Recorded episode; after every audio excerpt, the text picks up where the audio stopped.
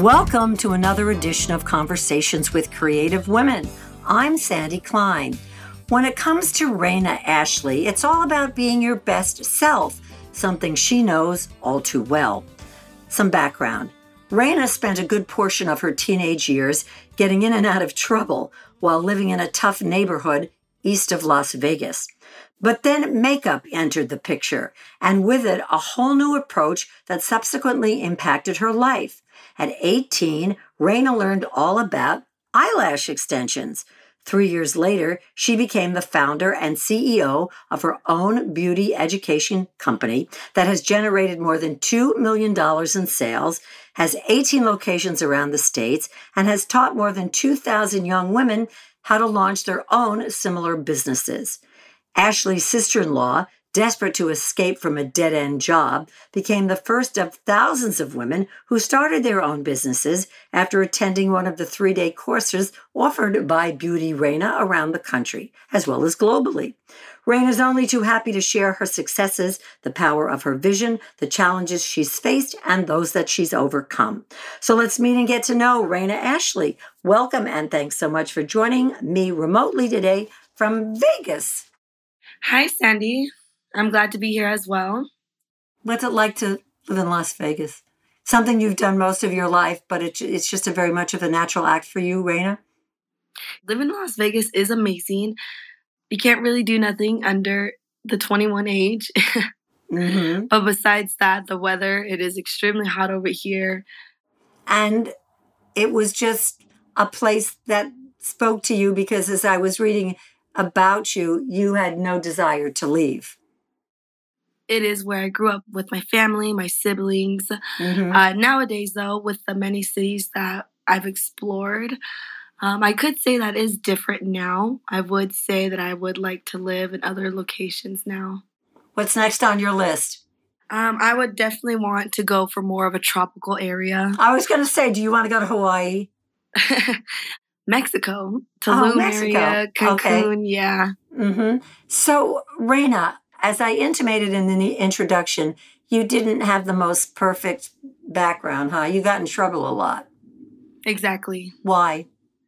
Uh, the position that I was in when I was younger, I was not, how would you say? I was very influenced by the people around me, being a younger, you know, 14, 15 years old, very influenced by everybody around me. I was not in the greatest of areas. I was mm-hmm. in a lower class area of Las Vegas where the people around you, you know, were just involved with so many different backgrounds, and it was very easy for me to get involved in all those lifestyles. Uh, my brother, he was also a huge influence for me as well, and he was deep into that type of lifestyle. So, uh, growing up, that's just kind of like the life I was heading towards. Describe that life. My mom, she does not come from the greatest of backgrounds. She has eight kids. She was a single mom raising them all all of us by herself. Oh my goodness. Uh-huh. Eight kids by herself. She wow. had a regular nine to five job. Um, she would have to work extra hours to provide for all of us eight kids. On top of that, we were all completely age group from each other. So the difference between us is like eight years apart. Uh, so we are all different. She had, you know, teenagers, she had babies, toddlers mm, to take care mm-hmm. of. So it was very hectic for my mom when I was growing up. And, and then, like I said, on top of that, she had no family support and she also had no relationship support as well, partnership. So it was just all by herself. And me growing up, I did not want to bring my own troubles to my mom as the same with my brother as well. So that's where we started to go on our own self, so to say. Mm-hmm. Mm-hmm. And in the area that we were in, it was in, like I said, a lower class side of Las Vegas where a lot of drugs are involved in. Um, one of the streets that we were like near was a street known for like prostitution. I was just going to uh, ask that. Yeah. Mm-hmm. Yes, prostitution, a lot of um, pimping out and all that stuff was like kind of like the area that I was toward, like living near. Mm-hmm. It was just a lot of drugs, a lot of that type of lifestyle going on around me when I was growing up. Mm-hmm. Um, of course, you know, my mom, she had the best interest for us. So she tried as much as she can to uh, keep us away from that lifestyle, not put us to it, made sure we went to school and all that stuff. But like I said, just having eight kids to raise all by herself, one of us was bound to slip out of her um, oh, control. for sure. Mm-hmm. Was that and you? that ended up, yes, that ended up being me. mm-hmm. That ended up being me. That is still my older brother to this day. Uh, but for the most part, my younger siblings, they are very, they're doing very well right now. So, of the eight kids, where were you? Were you the fifth, the third, the fourth? I'm right in the middle. So I have three older and I have four younger. And were you close with all of your siblings? Yes, so I'm very close with my with my siblings. Uh, my two eldest siblings, they are my half siblings. So growing up, I would say at the age of like 12, they went to go live with their father in a completely different state. So we Mhm. kind of separated growing up, but we're Yep. still close to them as well. Mm-hmm. And so, did you feel that you, hmm, that you had a voice, that you were seen, or were you marginalized because of a where you lived, and b the fact that there were seven others? I never felt like my voice was not heard growing up. I think that was my issue was that I wanted to make it known, you know. So I think that was actually my issue was that I wanted too much attention growing up Mm, mm. wherever I could get it from. You know what I mean? So if it was with the the wrong neighbors I was hanging out with, I was Right. like, okay, Where were you academically? Did school turn you on? so before what happened to me happened um, school was not in my interest first starting off. Of course as my mom my parent she was always enforcing us to go to school. So i was actually never bad in school. I got pretty decent grades uh, from middle school. I was getting you know b's c's you know a's as well. I was very troubled in middle school i was getting expelled. I was getting suspended. Mhm, I was mhm. getting into fights. I was very bad in school, a bad kid, but academically wise, I was still putting in my homework. I was still getting good grades, but I was just a bad kid in school. Yeah, it, it just didn't speak to you, did it? Yeah. Yeah, and and I, I'm gathering that it must have been very difficult for you to find your place in that world. That a made you feel comfortable, and b was a good place to be. Yes. So you referenced when what happened to me happened to me. Why don't you explain that?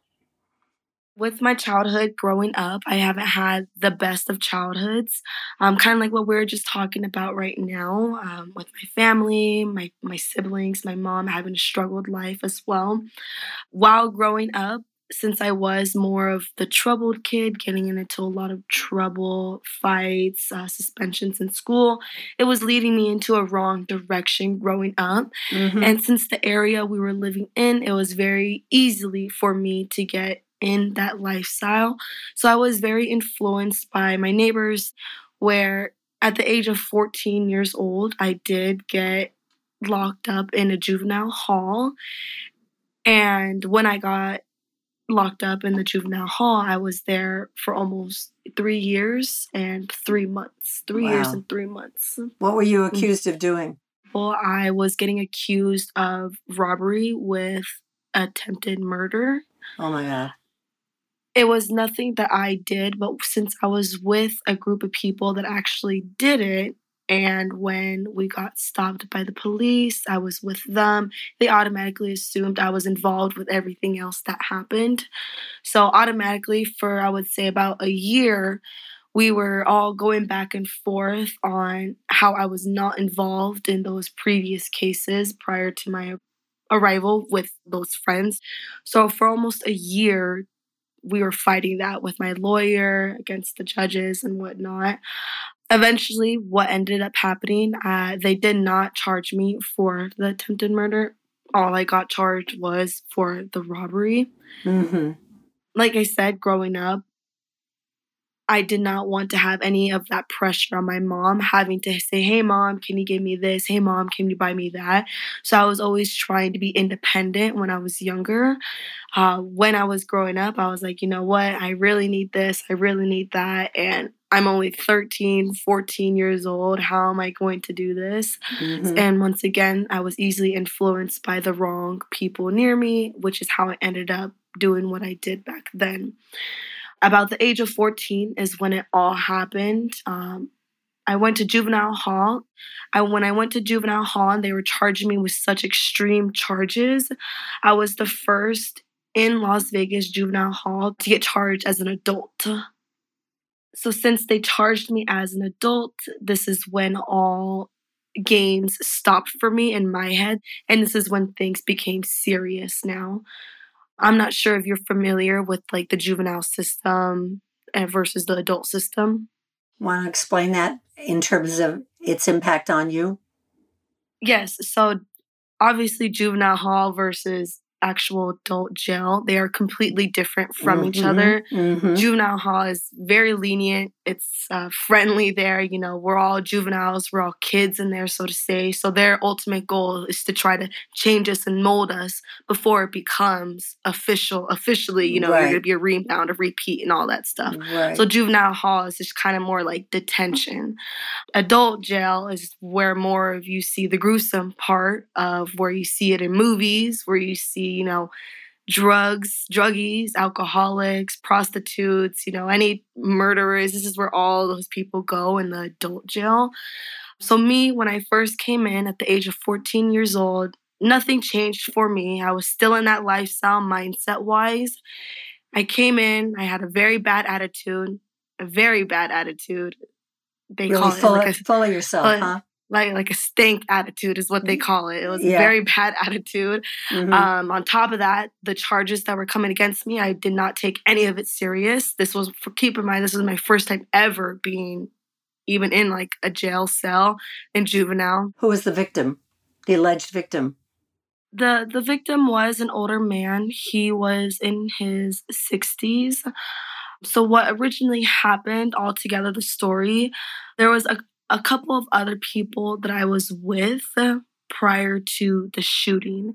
So what ended up happening was the friends that I was with, they was robbing the man. During the robbery, this is when they pulled out the guns. The man tried fighting back. They shot him almost four times in the knee, in the hip, in the um the ribs. They shot him almost four times. And during the robbery and the shooting, I was not there. When it was actually all over, they left is when I came into the picture. I came went in their car, I picked they picked me up and all that stuff. And since it just happened probably like an hour, 2 hours, it was fairly brand new in the location. It was still on the radar. And once the police actually stopped all of us together is when they tried getting me for the big charges that they actually committed.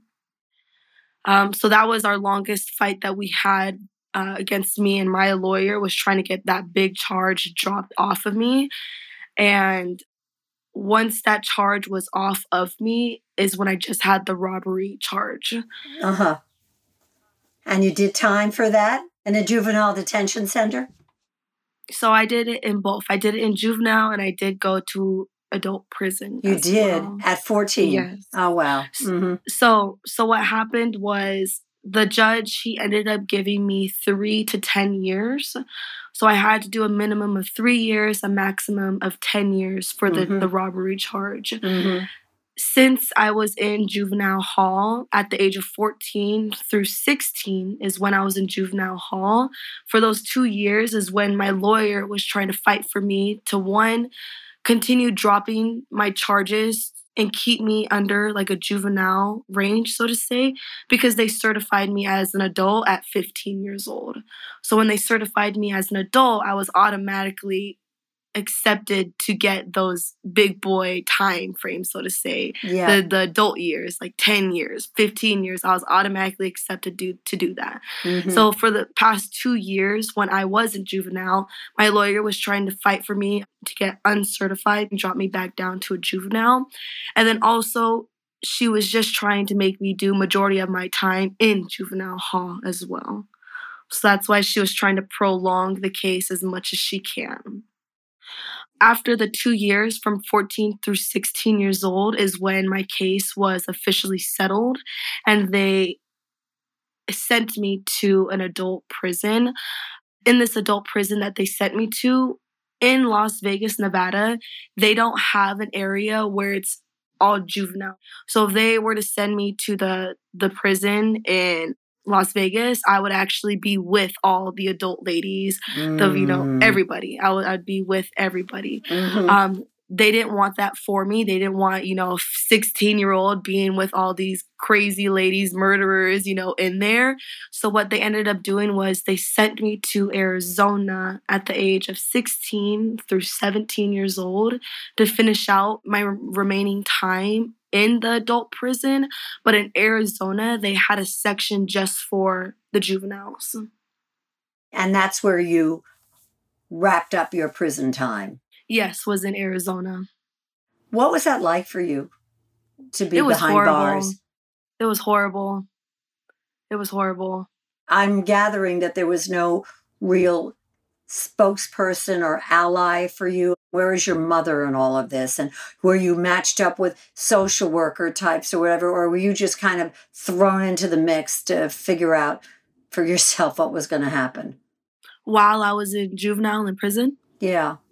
So while I was in juvenile, juvenile, I felt like even though I did come in with a very, you know, poor attitude, the adult the correction officers there they're very sympathetic with the juveniles there.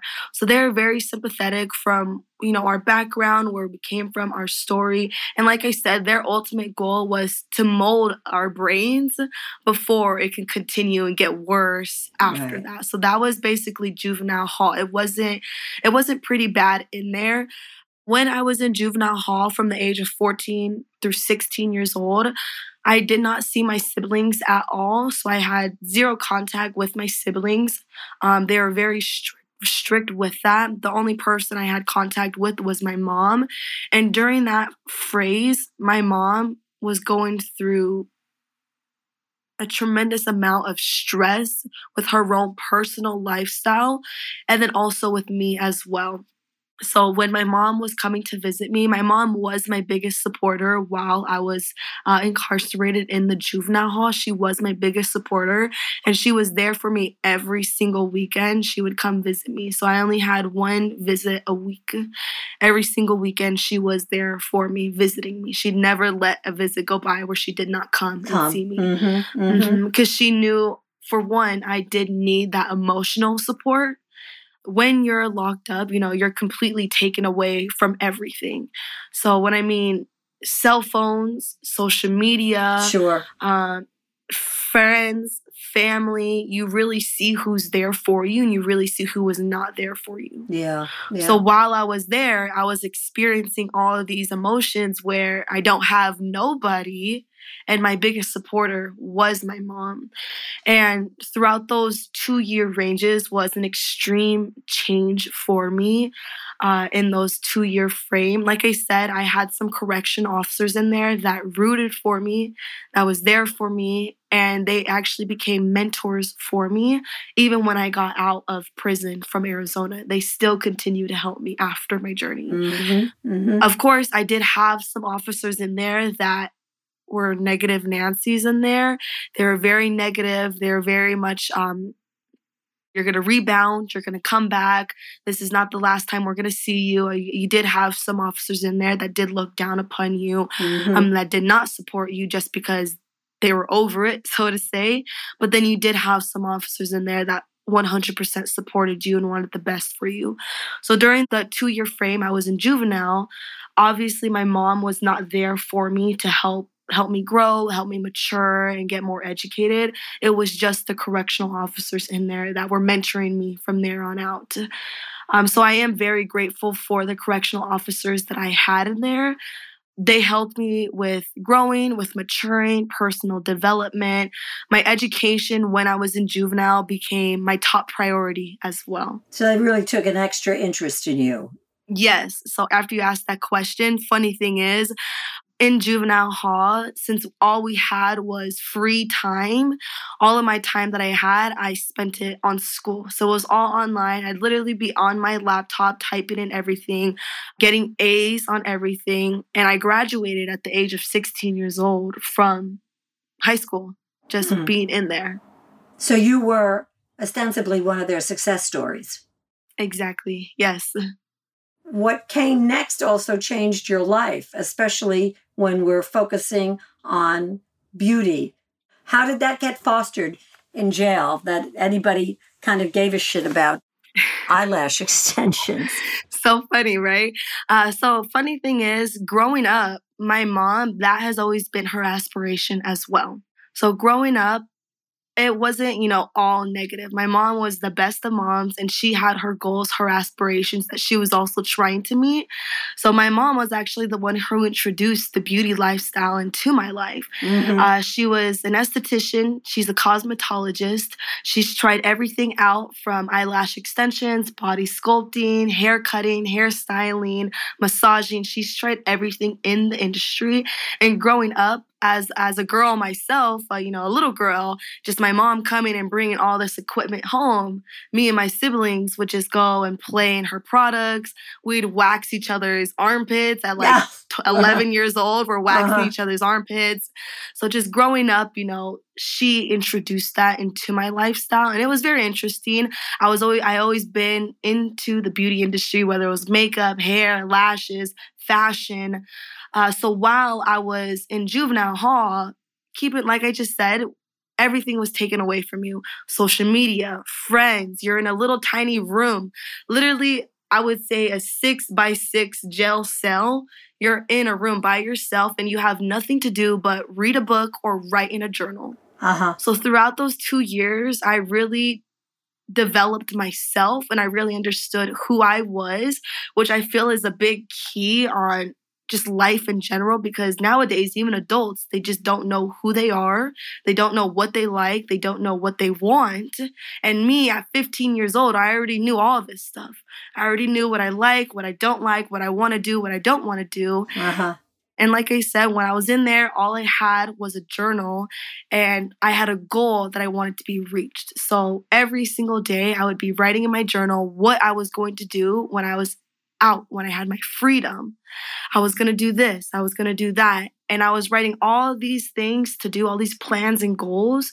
And on top of that, I was also writing solutions. So let's say I couldn't do plan A, I was going to do plan B. If I can't do plan B, I'm going to do plan C.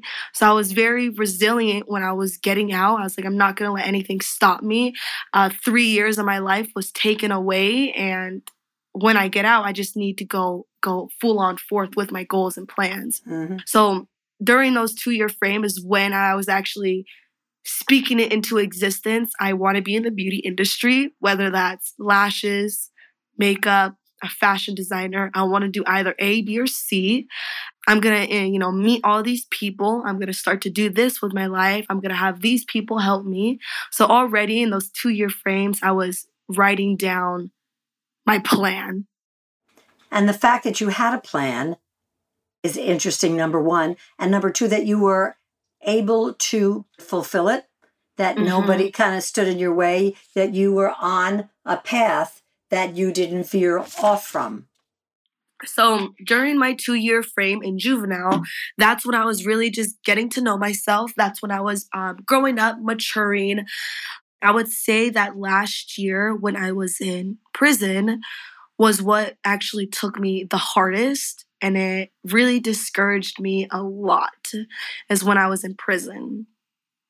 So during that last year that I was locked up for, you would think it'd be easy, right? Just one more year to go. It was actually the very hardest for me since uh, they shipped me out to Arizona. My mom could no longer visit me anymore.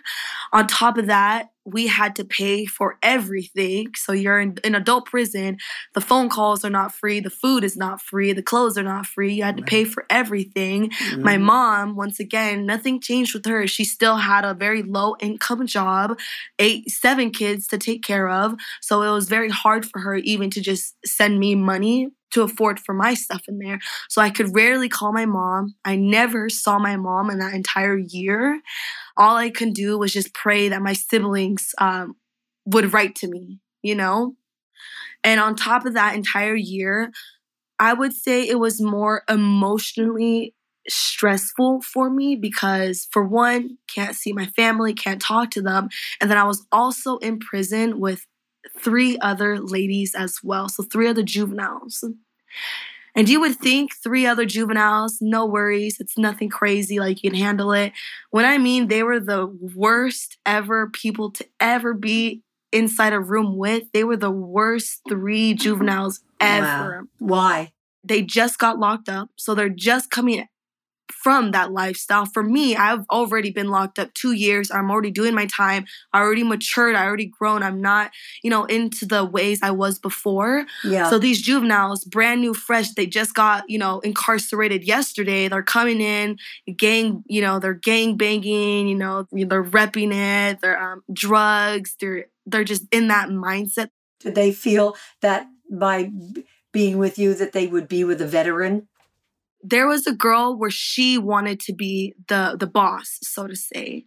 She wanted to be the boss of like all four of us. And me coming from you know the the mature mindset i strictly told them you know i have one more year to go. I'm not here to play any games. I'm not here to you know do little juvenile stuff with you guys. I just want to do my time and get out. Yeah I got and my the, eye on the, the prize yeah the girl that wanted to be the boss, she hated that I was not following her around. She hated that I would not listen to her. She hated that I was not basically, you know, just being a follower like the other girls were doing. I was being my own person, doing my own thing. Uh, since she hated that, she got the two other girls to also hate me as well. So three against one. When I mean every single day, it was something else. Yeah. And it was it was little kid stuff. They would, you know, let's say we haven't had dinner yet. When dinner would finally come, they would like throw my food on the floor. And I had nothing to eat until yeah. breakfast. Yeah. Right? Yeah. I'm about to shower. They'd throw a whole junk load of trash, dirt in my shower. And I'm like, okay, great. How am I gonna shower? I gotta clean up this mess, or I, you know, can't Did they shower. Ever get right? caught? Never got in trouble for it, never got disciplined for it. And this was every single day, about three times a day, something like this was happening. So it was it was mentally stressful for me because one, I really wanted to result back into my old ways fight them, cuss them out, you know, go crazy on them, stand my ground. But then I also had my eye on the bigger prize where sure. I can't because if I do that, then I'm not eligible for parole and I'm going to have to do another year another another two more years, another three more years. So I was basically getting I wouldn't I wouldn't say bullied in there, but I would say punked. I was getting punked in there. Yeah, yeah, you're put through your paces. And I would say during that one year prison time was mentally I had to be mentally strong in there I had to have a lot of self discipline, the most I ever had. Mentally strong, a lot of self discipline. And I just had to, you know, I just had to be strong in there emotionally. So I would say during that one year frame was the toughest for me, is when was what actually prepared me for what I got out, you know? Juvenile it helped me build my goals it helped me you know find out who i am you know a young lady turning to an adult adult woman uh, that's what juvenile helped me for prison actually made me strong prison actually opened up my eyes to uh, the tough people coming in and how i have to have a lot of self-discipline i have to be mm-hmm. very resilient with whatever mm-hmm. comes to my way during that one year phrase my dreams and my goals they were dimming. They were getting like knocked down. And I was getting very discouraged while being in there just because I didn't have no mental, you know, or I didn't have emotional support anymore. Mentally, I'm stressing out every single day. You know, something's going on where these little girls are attacking me, you know? I was stressing myself out because every single day I would experience five different emotions. You know, I'd wake up blessed, you know, uh, grateful. I woke up this morning happy to see the sun. Come 12 o'clock noon, you know, something would happen with the girls. I'd be extremely frustrated, extremely mad to the point where my face is like boiling red. I'm tearing up. After that extreme frustration, I'd start bawling out, crying in my bed. I'd been extremely sad, I'm depressed. Oh my God, like I can't do nothing. And then after that extreme depressed stage, then I'd be back on the resilient mode. I can't let this get to me. I can't let this sure, get to me. Sure. So I'd experience every day five different emotions in one day, you know? But it was during that time where so much happened to you, not the least of which was finding out about the beauty business, which probably was not on your front burner. Yeah, during that during that 1 year stage, it was not on the top of my mind, but during the 2 years I was in juvenile, that was always on my mind. And that was where I was creating my plan and I was creating my goals in that 2 year frame. And what so was that, your plan and what were your goals? So I had many of them. When I was writing those plans and goals, I was always thinking of scenarios and situations that can interrupt my plan A. So if I cannot accomplish plan A, I'm going to do plan B. If I can't do plan right. B, I'm going to do plan C. I had many goals, whether it was to do the lashes, whether it was to do, uh, I also was really into skincare products. I really wanted to make organic skincare scrubs, lotions. And then I also really love the fashion industry. So, clothing brand, bikini line, anything of the, of the above was on my plans. Um, if any of that I could not accomplish, my second plan was school. So since I graduated high school at 16 years old, automatically I enrolled in college so throughout my one year stay in prison, I was doing college credits already, and I got half an associates while mm-hmm. in prison. Mm-hmm. So if I if any of those goals could not work out, then my next step was going to be college and really pursue and to do and getting a degree and whatnot. But in the meantime, you get turned on to and exposed to eyelash extensions. Yes. Mm-hmm.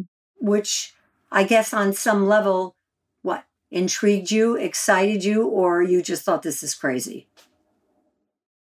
It intrigued me. It intrigued me a lot. So back in the day when I was uh, younger, the extensions were not even known at all. It was just the strip-on lashes.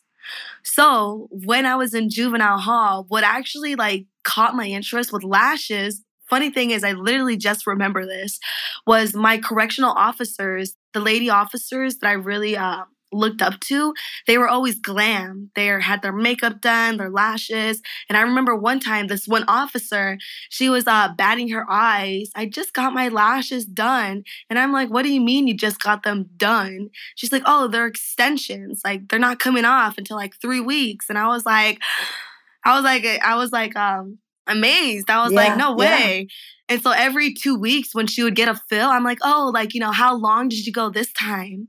I'm like, how full did you go? What is that? A volume? Like I was already intrigued by it just because of my my my correctional officer coming in, like, oh my God, like look at my lashes, like I don't have to take them off. And that's what actually intrigued me and caught my interest was one of my officers when I was in juvenile hall. It's that attraction, and you just would never think of these women where a beauty line meant something to them. You know, they're just kind of tough you think tough, kind of dykey broads, which is a mm-hmm. very unfair stereotype. Uh huh. But then on the other hand, you didn't know from this either. And so once you got out and after learning about these eyelash extensions, you knew that this was sort of bigger than you, that you had to take it somewhere. Yes. Yes. So I knew I knew it was bigger than what I expected when I got out. Uh, so when what actually introduced me into like the lashes after I got out. I did try to do every single one of the plans that I told you right now. So as soon as I got out, I looked into doing the skincare line. I looked into doing the lashes and I also looked into fashion. Mm-hmm. Uh, the skincare, when I was doing my research on the regulations that I needed to do and everything, it was a lot more complicated than I expected. And it wasn't as one, two, three, one, two, three, right? And just getting out of prison, I had a time limit. I had no time to waste and I have no time to do this. I was very much on a time limit and I needed the fastest thing where I can easily learn it, a high income scale, and go from there. Mm-hmm. I looked into clothing as well. Clothing, it was pretty easy, pretty simple. It still is simple to do, but just researching into the manufacturers and just knowing that long one to two month time frame you're gonna have to wait to see if you even like their product. I didn't have time for that as well. So the lashes, a lot of my friends were already getting the lashes done and when I actually decided to look into it, I literally just contacted the first lash artist I could find. And I said, Excuse me, can you please tell me who you got certified by? They sent me her Instagram, and it was all through social media. They sent me her Instagram. I contacted the girl who certified her. I asked if she could certify me with doing lashes, teach me the skill as well. And then from there, as soon as I learned the, the application of the lashes, it just skyrocketed from there. And so it was just a natural act for you then to become the founder and CEO of your own beauty education company? Yes. So after I actually learned how to do the application, how to do the skill, since getting out, I've always been like I said on a on a time limit and I've always been I have to do this, I have to do that. I lost three years of my life. I cannot waste any more time. And I have to make money, right? I have to make money. I cannot rely on my mom. I don't want to hassle her when she has other kids she has to watch. Um, as soon as I learned how to do the application of lashes, the calculations already made sense to me. If I do one client, if I do five clients a day, charging them all $100 for a volume set, that's already $500 I just made in one day. If I do that for two days, that's $1,000. If I do that for four days, that's $2,000. So automatically, when I was learning the application and I had my first client, my first uh, live model practice, I already did the calculations, and this is what motivated me to actually perfect my skill. And then after I perfected my skill, then that's when other sections of my brand came into play. This really took on a life of its own that you wound up teaching more than 2,000 young women how to launch mm-hmm. their own similar s- small businesses, all about makeup, correct? Yes. Here you are, you go to jail, you do your time, you come out, and your life takes on a complete 180. That mm-hmm. just seemed all very natural to you and not anything to necessarily write home about? Um, no. Who is going to support you? Who is giving you seed money? How did they mm-hmm. why why mm. should I take a chance on Raena? Obviously when I got out, it was not the best life ever as well. Um, when I first got out, like officially, they said, "Oh, you know, you're leaving today. Pack your stuff up." And I'm home. Obviously, it was very emotional for me. I'm seeing my siblings. I'm seeing my mom. My mom's in tears, bawling up. I'm in tears, bawling up. And what pushed me to continue doing my business was for one, I still had that very much determined mindset as soon as I got out. I was very determined. I was very motivated. I had a lot of goals and a lot of um, expectations that I needed to reach in my own self. So that was what's actually was like feeding the the seed, so to say. I did have a couple of mentors when I got out, but they weren't the ones who was feeding that to me. It mm-hmm. was all like me and my mindset and like the goals that I have to accomplish. I did have help. I had help with a lot of um, my mentors, they did help me. My current boyfriend right now, he also supported me when I first got out. People provided seed money for you because you didn't yes. have you didn't have any money, Raena, did you? Yeah, no, no, no. Yeah, I had zero dollars to my name. Who actually helped me out when I first got out was some of my old high school friends with clothes.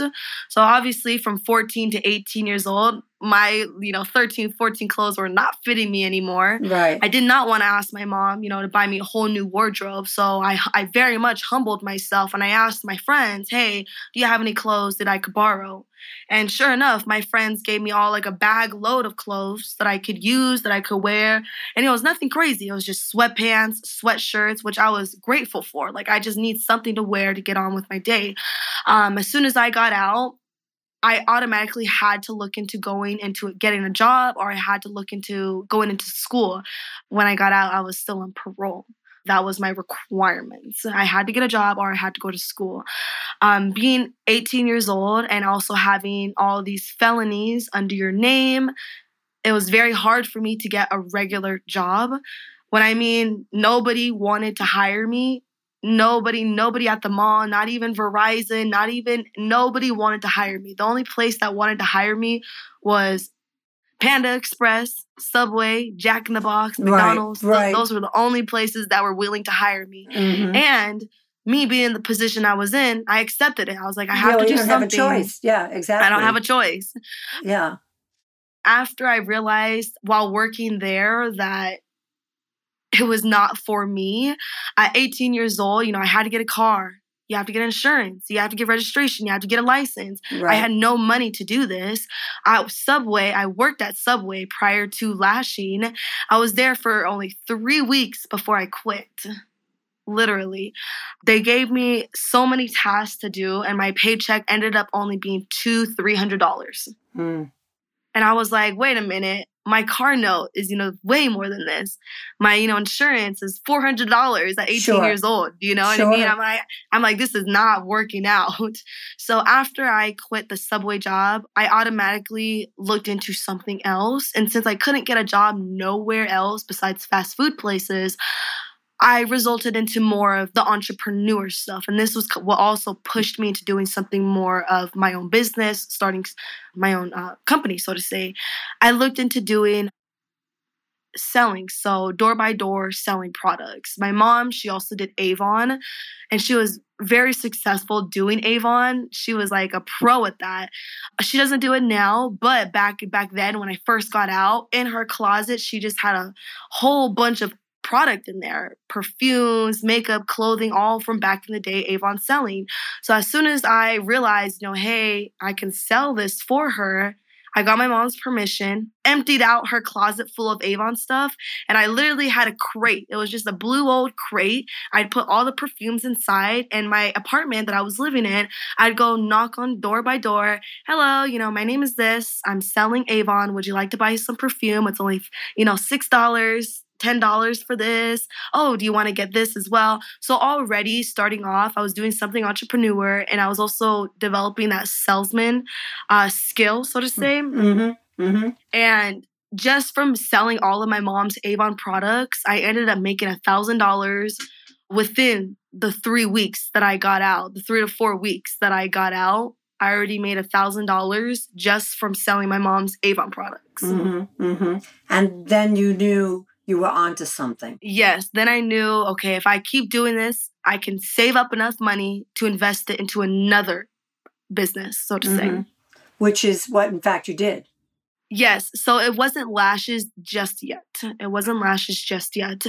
After I had enough money, that a thousand dollars, uh, one of my mentors, she, I said that I can also go a route of selling CBD products.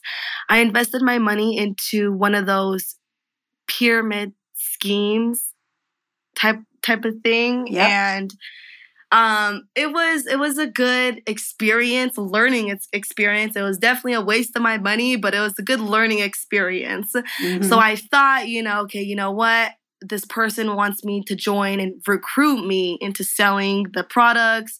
I already sold my mom's avon products. What's going to be so hard about this? So i uh, out of the thousand dollars that i had i invested $500 into that cbd business and as soon as i invested my $500 I automatically regretted it just because it was a pyramid scheme, literally. The only way I can make money, it was not through selling the products, it was through recruiting other people. And I was like, wait, like that's not what I signed up for, you right, know? Right. And whatever products I did sell, the person who recruited me got a huge, like 60% commission. What a surprise. And I was like, I was like, oh my gosh. So I just wasted five hundred dollars. I was so I was in I was in a pickle, right? I was like, what do I do? What do I do? Right? What do I do? Then this is where another section of my life comes into play. This was in one of my plans that I had while I was in juvenile hall. So if I can't go to school, I can't get a regular job at the mall. I had either to work at Subway getting paid $300, you know, every two, three weeks. Really can't do that. Invested into another business, the CBD business. Obviously, that's not working out as well. What am I going to do? Right? So, the only other option that I really had on mind was looking into the entertainment industry. So, at 18 years old, um, when I first got out, I did look into the entertainment industry and I actually did get a job there as one of the waitresses there. So I ended up doing that for about six months. I was in that industry, and yes, it was in a strip club.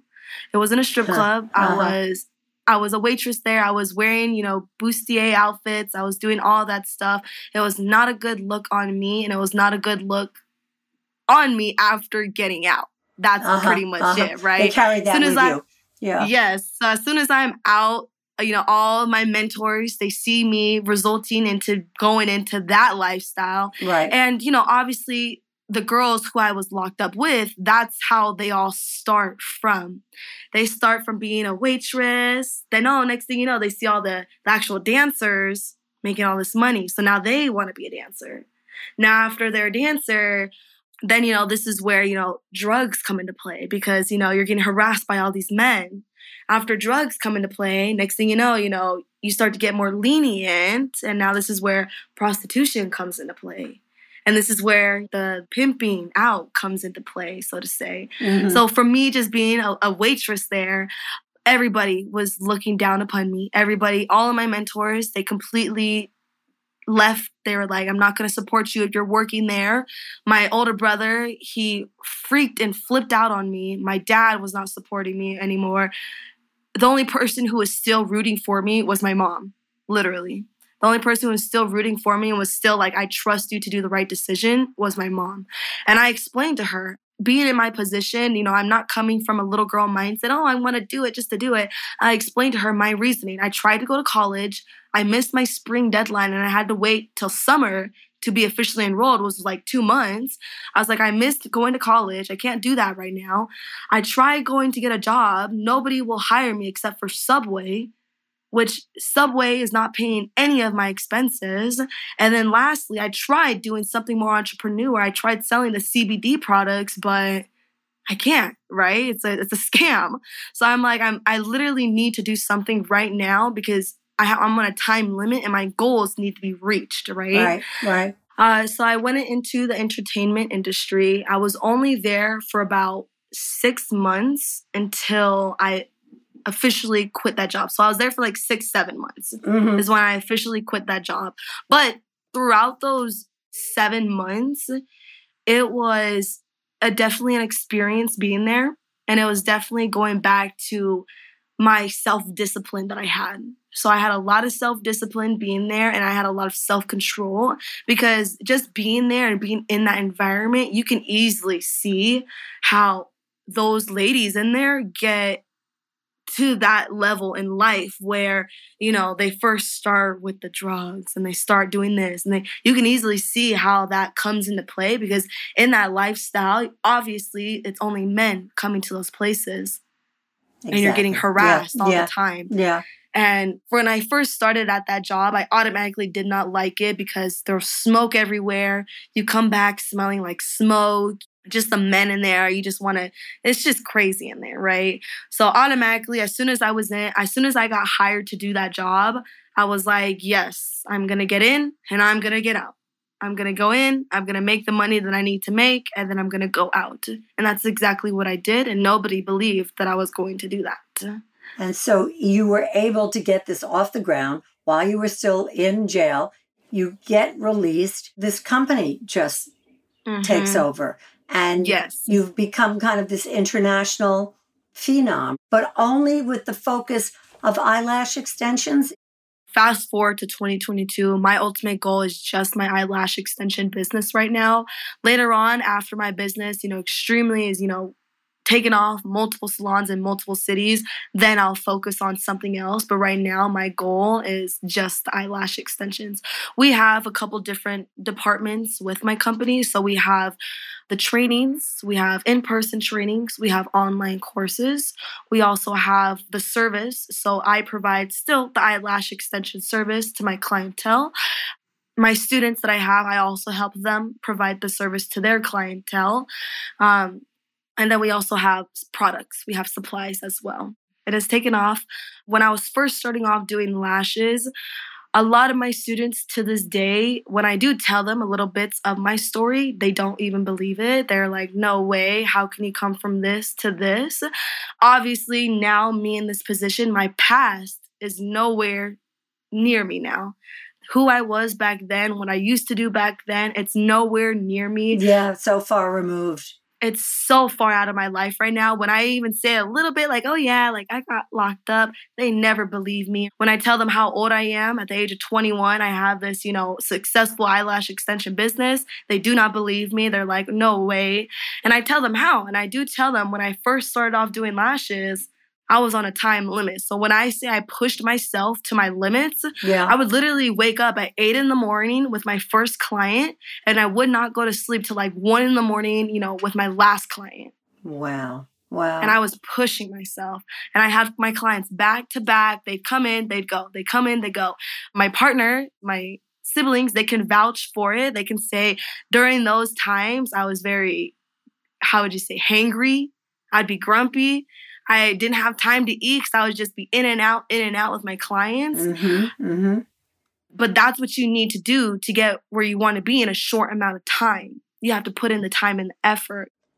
Are you surprised that your life turned out the way it did? And it's only been three years.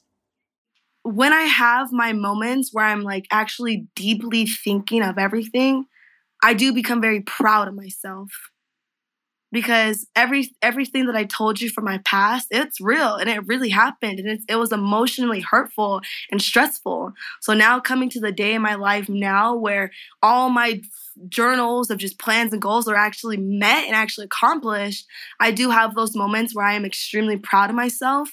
And I do have a lot of my students also ask me the question. Uh, I was actually on a call yesterday with one of my students, and she was like, You know, what are you most proud of? Like, it's inspiring. And I told her what I'm most proud of is how I'm able to help my family out is what I'm most proud of. Like the money, it's nice, you know, the success, it's nice.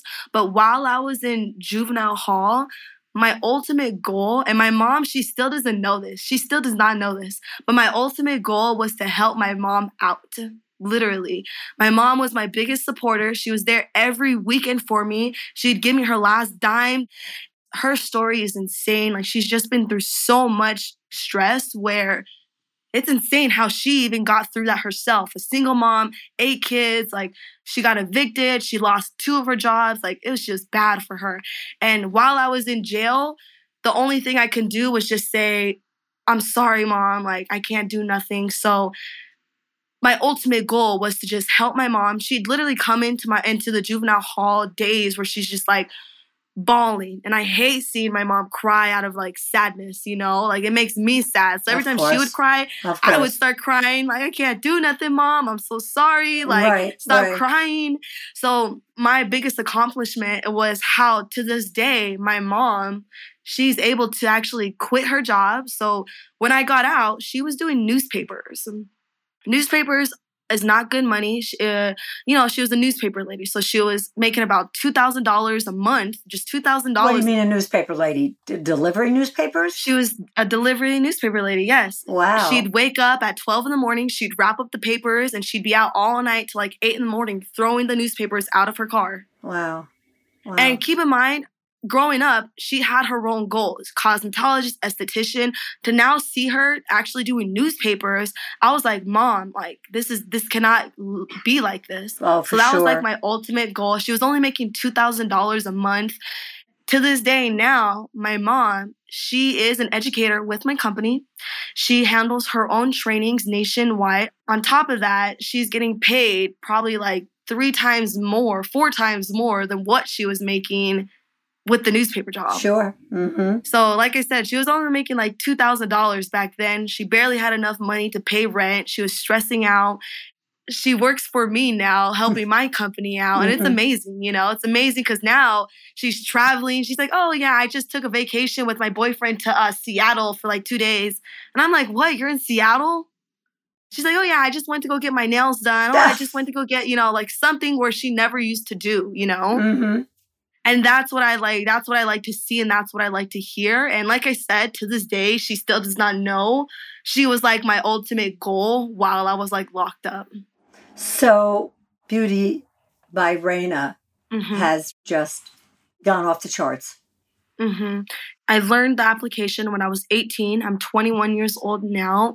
Three years ago the eyelash extension was just picking up and just becoming known and i took advantage of that after i perfected my skill i looked into the business and the marketing section for my company Mhm. And once this business aspect came into play, is when everything came into play. Everything. I actually got the business license. We had a lawyer help out with that. I went to, you know, esthetician school. I got a license. I got all my regulations, all my requirements that I need to actually operate this business legally. Once again, social media comes into play. So my business is mainly based off social media. Social media is crazy nowadays. And one of my ultimate goals with my students is teaching them how to have this, you know, high-end income skill, learn it in about 3 days max and do what I did, literally. What is the next big thing that you are setting your sights on? I still have many goals. Right now, uh, me and my team with the BD Raena, we are surpassing our goals for our education department. We're surpassing our goals. Um, one of our next main focuses is going to actually be having salons and storefronts in multiple cities. So right now we do train in 10 plus states Mhm. and we've trained in over 18 cities already nationwide from the west coast to the east coast all the way one of our ultimate goals is just to have the salons nationwide so my students where i'm training at can have my products available on hand and they can also work in my salon under my name with you know my girls helping mentoring them and whatnot So you have this done in your salon as opposed to my going to my hair salon. when i have my one-on-one clientele i do offer uh, in-house service Uh-huh. So I do offer to travel to my clients, to lash them in their place, to travel to them. I know some of my students also offer this uh, service as well.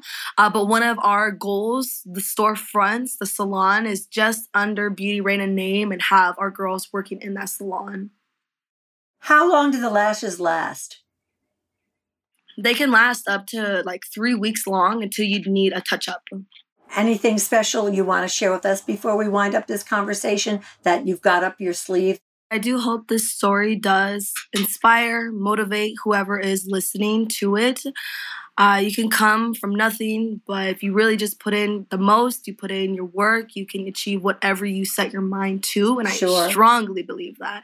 Whatever you set your mind to, if you want it, you can get it. If you want it, you can get it. You live that edict. It's not myth. You make it sound so natural and you just go, yeah, I was in prison and I did this and then I did that. what the fuck? It really is a big deal. You gotta you gotta acknowledge that, kiddo. yeah.